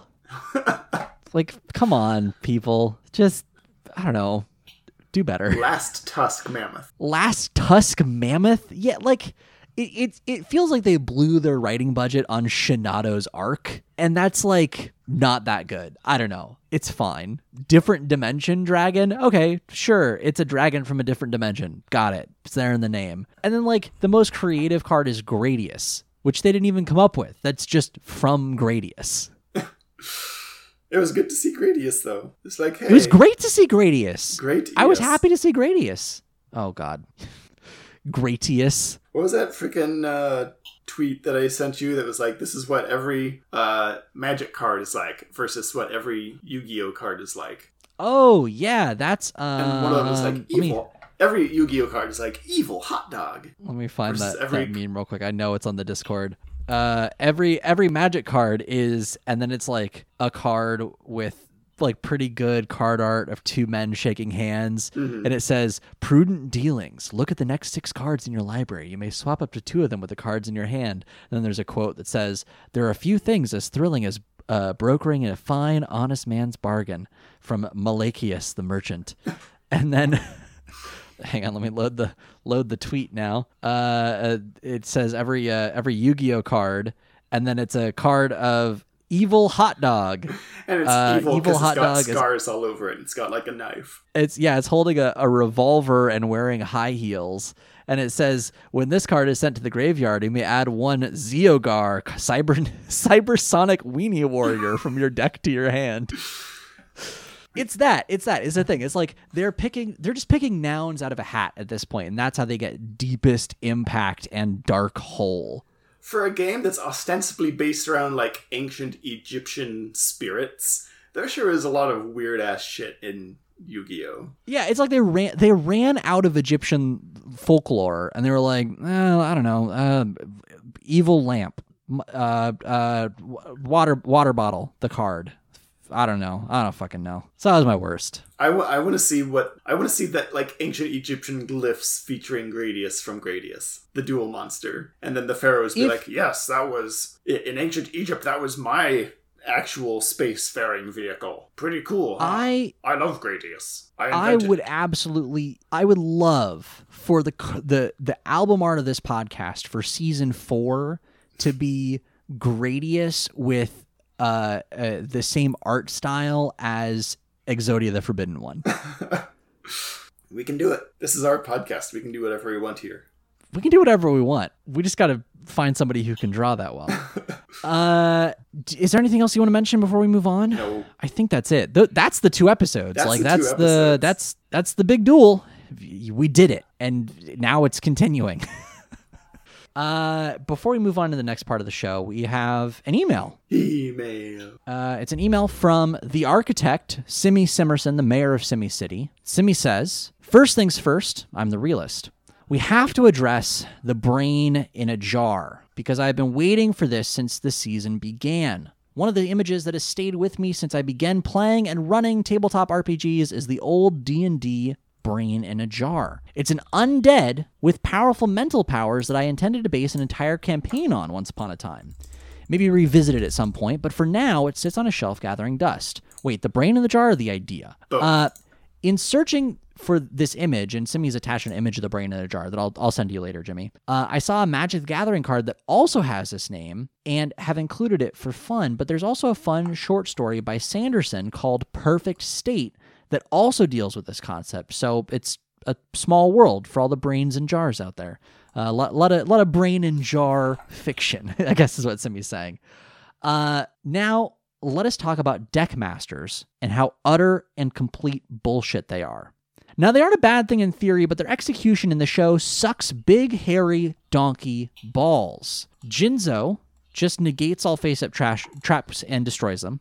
Uh, from its position as deckmaster, so meaning uh, choosing Jinzo completely negates an entire, card type, and you never have to bring it out. Compared to say Kuriboh, who can negate damage to you once, but then you have to special summon it from your deckmaster zone. It's a little unbalanced, wouldn't you say?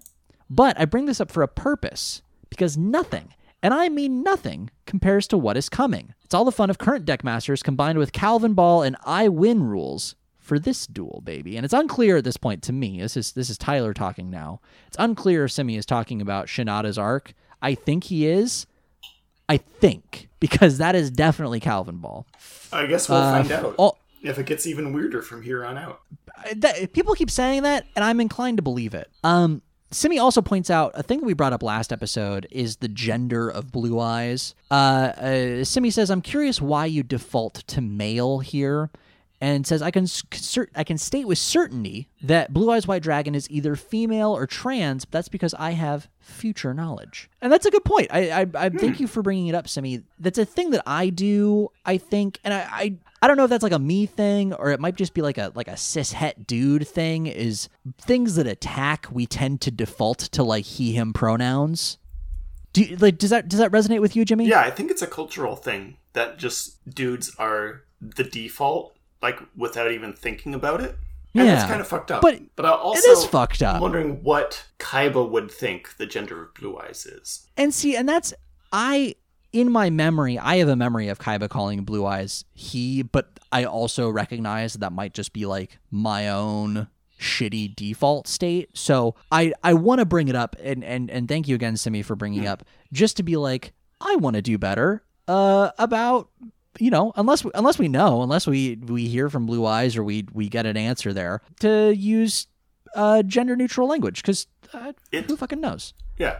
yeah it they uh i think i mean in this it's a card we can say it and i think uh I, I was I was reading about again as a cishet dude I am not the person to come to for like advice on gender or pronouns because I am learning all the time. Um, uh, it I think is a perfectly valid pronoun for that like people use. So it you know Yeah, much less using that for cards. a card representation of a fictional dragon. Yeah. Um. So, uh, uh, uh, uh, uh, Simi, the architect, also has a review for the duel, Jimmy, that I don't normally read on air, but I would like to for this case because you and I are now in in the preparatory stages, whether you know it or not, for the uh, you activated my podcast season two or season three, uh, Yugi or not season two, Enter the Task Dungeon halftime show. Mm, Uh, Simi has left a review of last week's performance. Simi says, I'm extremely sad Jimmy didn't go for the obvious. Obelisk obliterates the distance to X place, negating the need for travel. But I did appreciate the reference in comparison to Bob Parr. That said, flight would be faster than driving, so you would have lost trying that. Uh, and that was back when we had a question of who could get to the person who could blow up balloons faster. Simi says, My question for Jimmy is Are these balloons normal sized? Because we have seen that Obelisk is like as big as a skyscraper, so even massive balloons are going to be too small for him.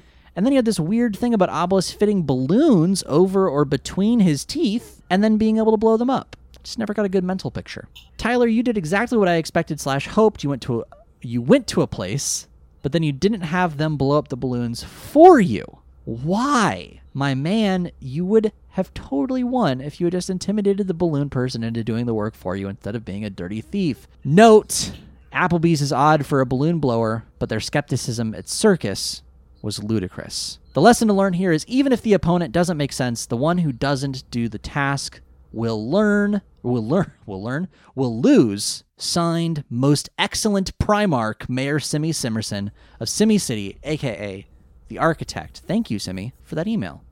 Getting a lot of titles, Jimmy, how do you- Simi. we just keep adding. Uh, uh, Jimmy, how do you feel about that feedback? Do you think that's fair? Yes. Let's see. I'm trying to picture the size of weather balloons. Ooh, weather balloons are thin though, They are thin, and Obelisk has has some some big nails. but I know there are also like jumbo-sized balloons that are like the size of. They're they're still like inflatable balloons, but they'd be the size of like those yoga balls. You know. Yeah, if not bigger. So if I get that. I mean, you you won like obelisk's height. He could use those. for sure, for sure. I mean, you still won. Like the the the the high commissioner's ruling is final here. We're just sort of we're speaking in hypotheticals now. Clearly, I can go back Uh, and but re-engineer my own victory as many times as you want. That's fair. It is. It is your victory to continue to win. Uh, if you want to reach out to us, just like the mayor of Simi City, Simi Simerson, aka the architect, did, you can reach us at heartofthe.cards at gmail.com. And now we come to the next part of the show where I invite my lovely partner Lauren into the studio for a little game we like to call for a little game we like to call You Activated My Podcast Season 3 Yu-Gi-Oh! Not Season 2 colon Enter the Task Wow, Dungeon. wow, wow, wow. Halftime show. Halftime show. We have reached the midpoint of the season. Believe it or not. Did we? And we are now, well, kind of. You said it was halftime. You made you you told me As- I needed to prepare something special. No, and no, I no, no, no. Be- because of how we're going to watch the episodes, we are we are for all intents and purposes halfway through season 3. So that's where we're at. We have we are at our 15th monsters each. This is of course the game in which Jimmy and I each have a team of monsters we have drafted from all the monsters that appear in season 3 and we have them face off in a series of tasks that are prepared for us by my lovely partner Lauren, the High Commissioner. Hi, Hi. and often with outside help. often with outside help, uh, uh, such as uh, from Simi the architect we heard from earlier. Um, hi, Hi. how are you? Oh, I'm all right. Doing well? How are you? I'm good. Thanks. Thanks for asking. Uh, this is a very special episode, of course, as it is the halftime show. So wow, this is wow, wow, wow. Katy Perry's here. so this is it's her boy Left Shark. yep. uh gonna be a this good is of course this is one of two episodes uh, the other episode has not happened yet, but it will happen someday in the future. One of two episodes in which we know the two monsters ahead of time. Usually, Jimmy and I pick what monsters will participate in the tasks uh, on the day of, as as we record. We'll do it live, and then Lauren will give us the task. But in this case, we knew that my monster of the week would be Exodia the Forbidden One, and Jimmy's monster of the week would be the right arm of the Forbidden One. Or did you know that? What? There's a twist, boys. Oh no. Uh Today's episode is different. uh uh, okay, well I guess I guess that means we should just jump right into it. Uh High Commissioner Lauren, Hi. what is the task for this week? Before I get to the task, we need to do a little bit of setup, a little Okay. bit of preparation. Okay, including Pepper is now whining at me. Come here, bud. Yeah. Come, come around here. He's part of it. Low Commissioner Pepper has joined us. Pepper is critical to the process. Hello, Low Commissioner, and welcome to the show. Um, I would like to grant each of you one Monster Reborn card. what? This is a spell card, and it says target one monster in either graveyard. Special summon it. this is this is unprecedented. Are you telling us that we can reborn the monster? Yes, one monster, only from this round. I mean, you know what I mean. This season. Uh from either From either from either graveyard. graveyard. No, from your own graveyard. I think it means from either the discard or the graveyard. I Ah, mean, unless I'm wrong about what the card says. what's it? Is here Did I do it wrong? Did I do Yu-Gi-Oh? bad? in either graveyard? Okay. So from either player's team, Okay. what are we saying that that is our monster in addition to Exodia or the left arm of the Forbidden One? Yes, you will need two monsters for this task. Oh my god. Uh huh. Tyler's mind is blown. Holy shit. Okay. He did not expect me to fuck with the rules So- of the game like this. So a thing that I also realized, and I thought this was the twist, like this is the twist that I expected. I need Oh. to I need to make You a correction. this? No, I expected a twist, Oh, pardon I- me. Well, I told you there was a twist. Here's here's the twist that I expected because I made a realization about my card. Last week we were making jokes about how it would be 100% of Exodia versus 25% of Exodia or 20% of Exodia. Mm-hmm. Right. That is not the case. Exodia the Forbidden One on its own is just the torso and head. You still Oh. need the right arm, left arm, right leg, and left leg of the Forbidden One to form the full Exodia. This is That's just the cream of the Oreo. yeah, this is yeah, yeah, this is just the cream of the Oreo Exodia. That hadn't even occurred to me, but yeah, you would just have his head and torso hopping around. I literally I woke up at something like 3 a.m. realizing this, and I have never been more ashamed of myself. um so with that in mind, I'm gonna look at our list here. Jimmy, do you have any thoughts about who you want to reborn? I'm still looking. And from either Oh, never mind. I've I've I've decided. I've decided. And that's Can I in addition can I tell you? that's in addition to Oh. the card we have, right? Yeah. so in addition you're to the right arm of the forbidden one, I would have. Think of this as an assistant, Okay. as a minion. I, I- mean, I suppose you can arrange it however you want once you hear the task. But pick your pick your second monster first. Your B team, if you will. I know exactly who I want to pick. Did you pick Beta the Magnet Warrior? No, Okay. no, I Oh, didn't. that's surprising. I'm I'm waiting for you to to lock in your answer before I say anything, Jimmy. And I'm hoping we don't pick the same one. I'm thinking.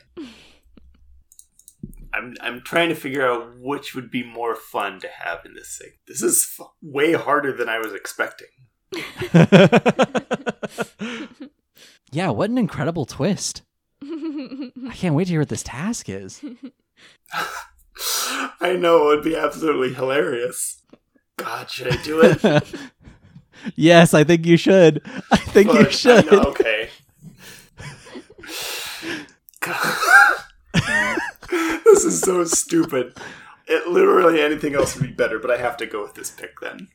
Okay. Uh why don't why don't you tell me which one you've picked and then I'll tell you which one I've picked. Okay. I think I know which one you've picked. In addition to our champion, the right arm of the Forbidden One, I cast Reborn the Monster, and I summon Left Arm of the Forbidden One. yes. It is reborn. He's done it. He's really done it. so I now Uh. control Exodia's disembodied arms.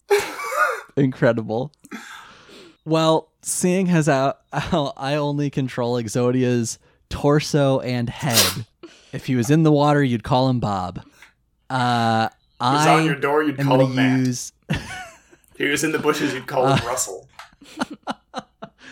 Uh, That's your name. That is my name. uh, wow, I don't think we've ever revealed that on the podcast before. Oh, I'm sorry. I don't think we've that talked about that. Is that a secret, Jimmy? my middle name? No, my middle name is Russell. Okay.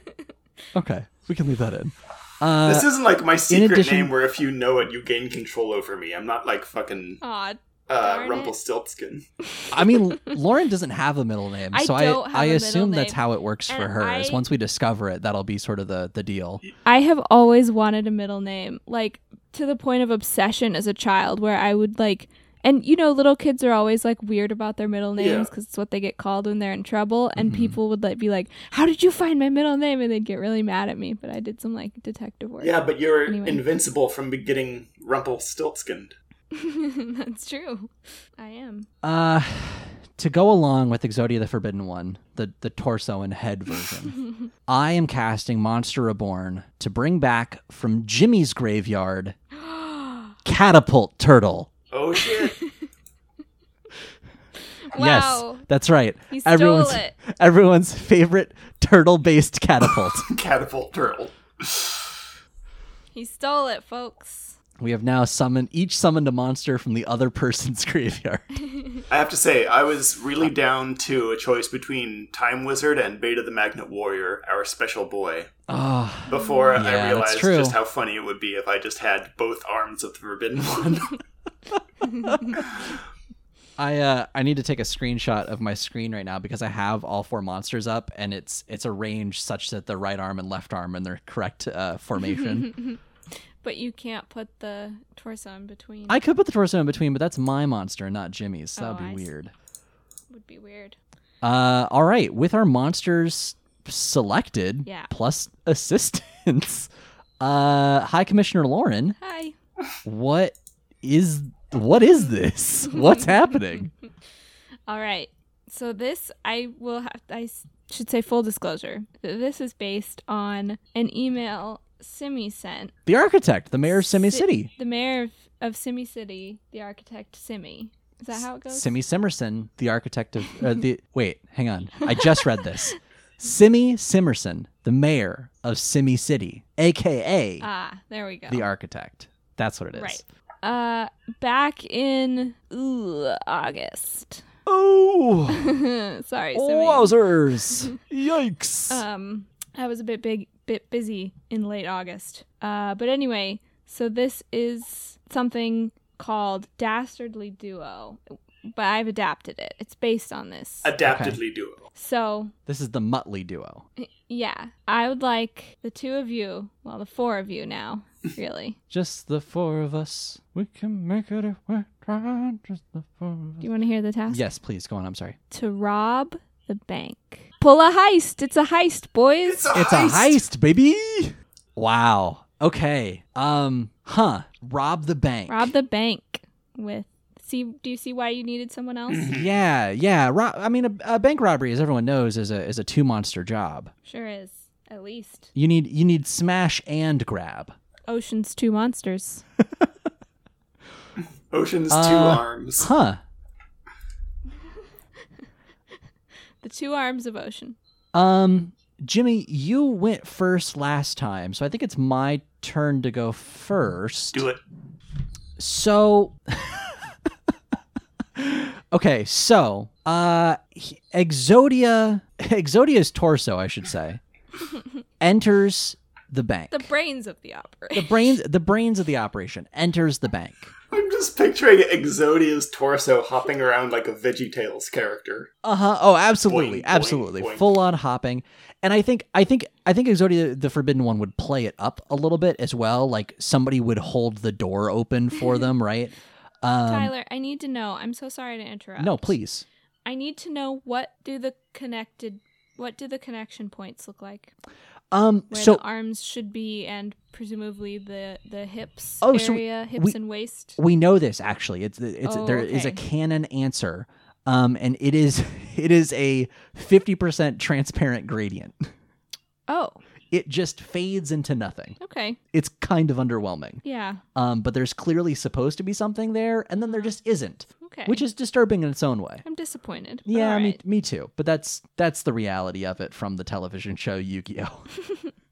um, so Exodia the Forbidden One hops in, VeggieTales style, uh, with a uh, uh, like a, a a fanny pack, a bum bag, as they say here, and uh, because that's the only thing that uh, they can use as pockets, right? Because you know, no arms clearly, so you need.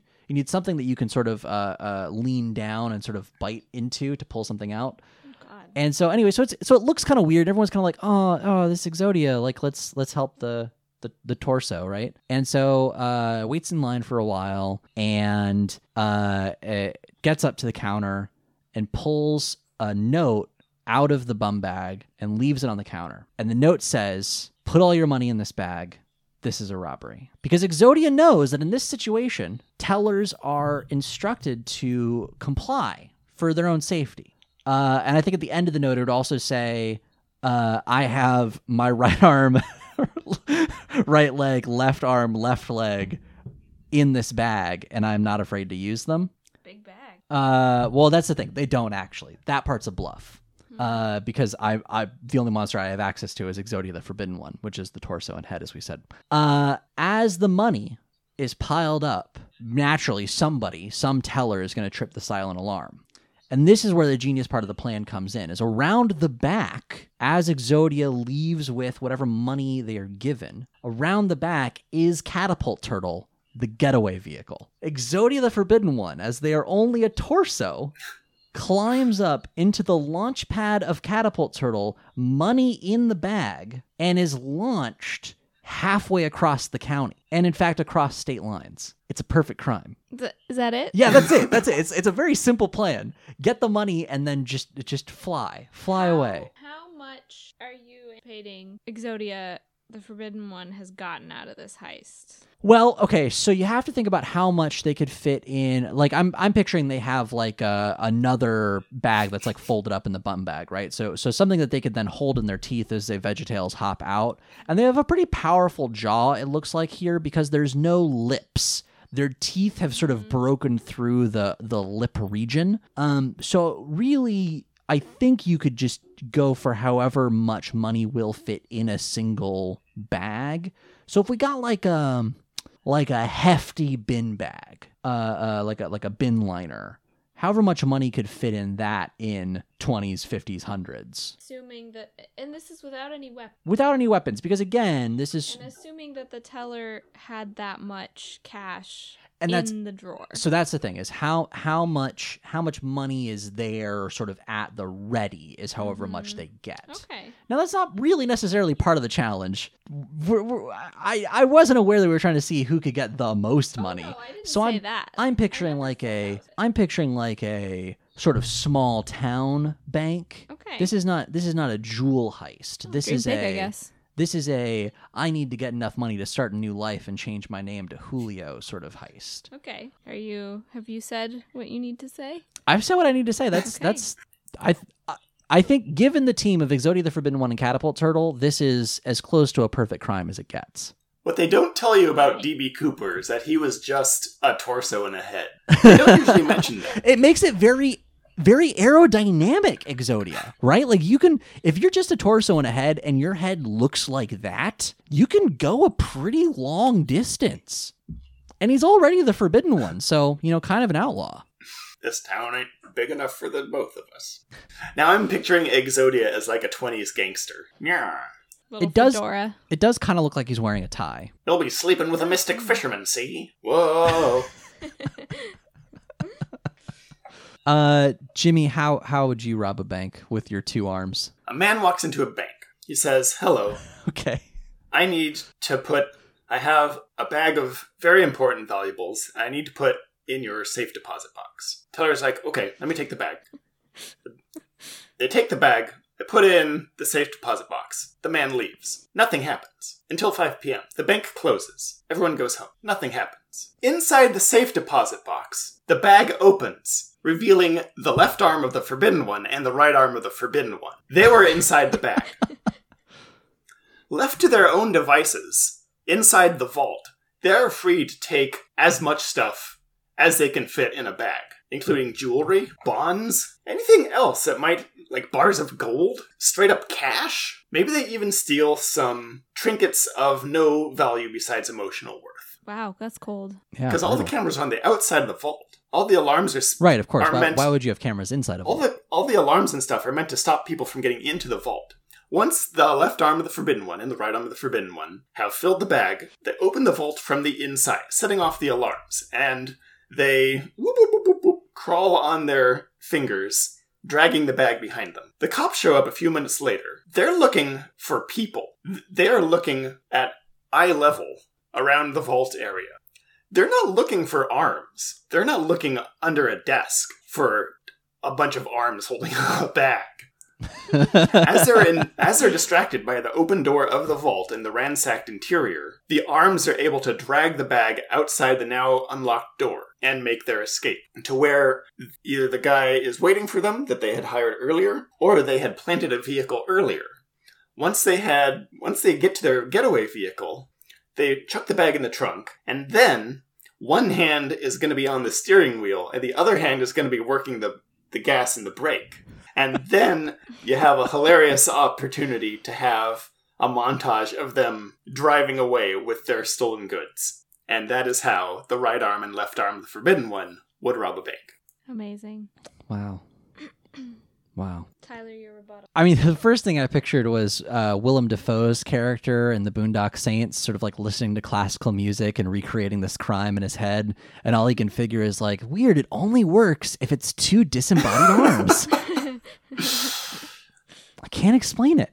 Um, I I like the concept. Again, the the thing about it is you kind of assume that there is a way to open the vault from the inside. Yeah, that's true. How would you open the vault from the inside? Because wouldn't there still be like locks and stuff? Not necessarily, depending on the strength of the It the doesn't vault. just open. And safe deposit areas are meant for people to be able to go in and out of. It's not like the main Oh, that's fair. So it's it's not necessarily a vault Not So necessarily. how would they open the safe deposit box from the inside? That's that's the question.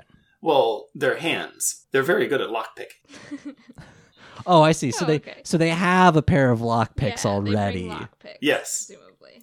Okay. For this In sequence, the we get a lot corner, of I'm fun. seeing that they're shackled. That's how they drag the bag. Are they? I see. Okay. Uh huh. Uh, who's the man?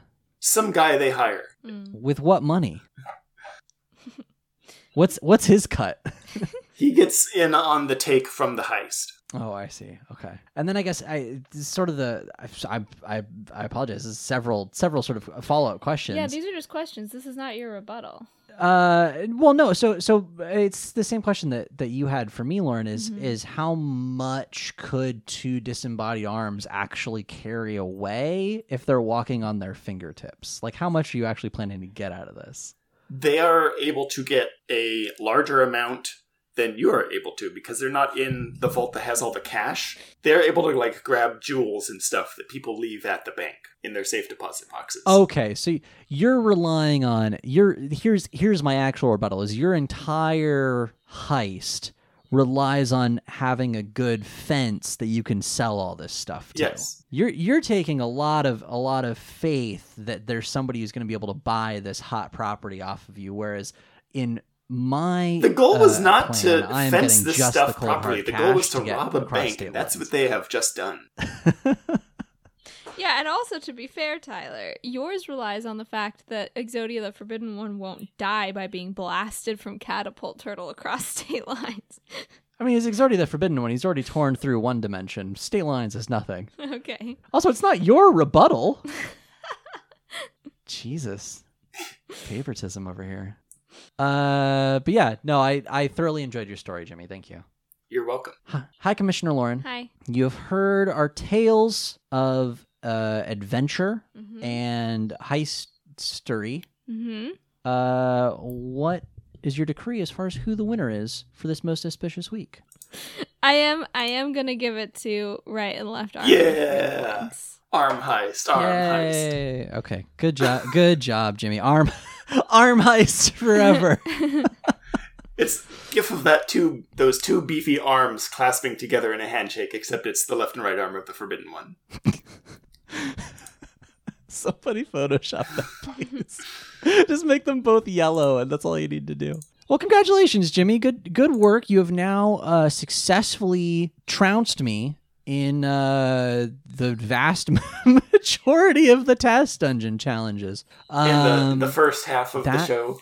yeah, that brings us to the end of the first half. Wow, we what we are gonna do now, uh, well, not right now, but next, I guess, is off mic. Jimmy, you and I need to redraft a team of another fifteen monsters so that we can do this all over again for the rest of the season. Yeah. Exciting. And uh, yeah, thank you again, High Commissioner, for uh, c- commissioning uh, highly. uh, that brings us to the I have to say, of the before show. we wrap oh, it go up, ahead. I really enjoyed this segment. I thank you for coming up with this, Tyler, and I want to thank Lauren for being the judge, our high commissioner. Oh, this This is this was not this is not my this is not my game that I came up with. You forget how Simi got the name the architect. what's man. Yeah, this was Yeah. this is this is a semi original. Well, thank you, Simi. Uh, so I don't know. It's been like thanks, a Simi, for coming up with this. since we started doing this. it that's Yeah, very yeah. true. Thank you everyone who has sent in uh, tasks up till Oh this point. yeah, keep them coming. I am still planning on using them. This is so fun it and just so takes stupid. me a while sometimes. Uh, and if you want to send us more tasks to, for us to play in the task dungeon, uh, or questions or comments about uh, Yu-Gi-Oh! or our podcast or anything else in the world, you can email us at youactivatedmypodcast at gmail.com. You can join our Discord, uh, which has quite a few people on it now, actually. Uh, it's heartofthe.cards slash discord. And of course, our website is heartofthe.cards cards. Uh, next week, I said it earlier. What's what's the episode next week? Noah's final threat. We're gonna do parts one and two next week, so another two-parter for us. Uh, and um, yeah, I'm actually kind of looking forward to it. I I want to see more of this uh this weird Shinato thing, Yeah, it's gonna get weird. and it's gonna get really weird. And uh, you know, until then, just stay safe, stay inside, wear masks, be kind to each other, and uh, if you squint, until next if you time. squint, you can see the light at the end of the tunnel. it's it's it's getting there. We're almost there. And until next time. You you find this funny? I find you pathetic.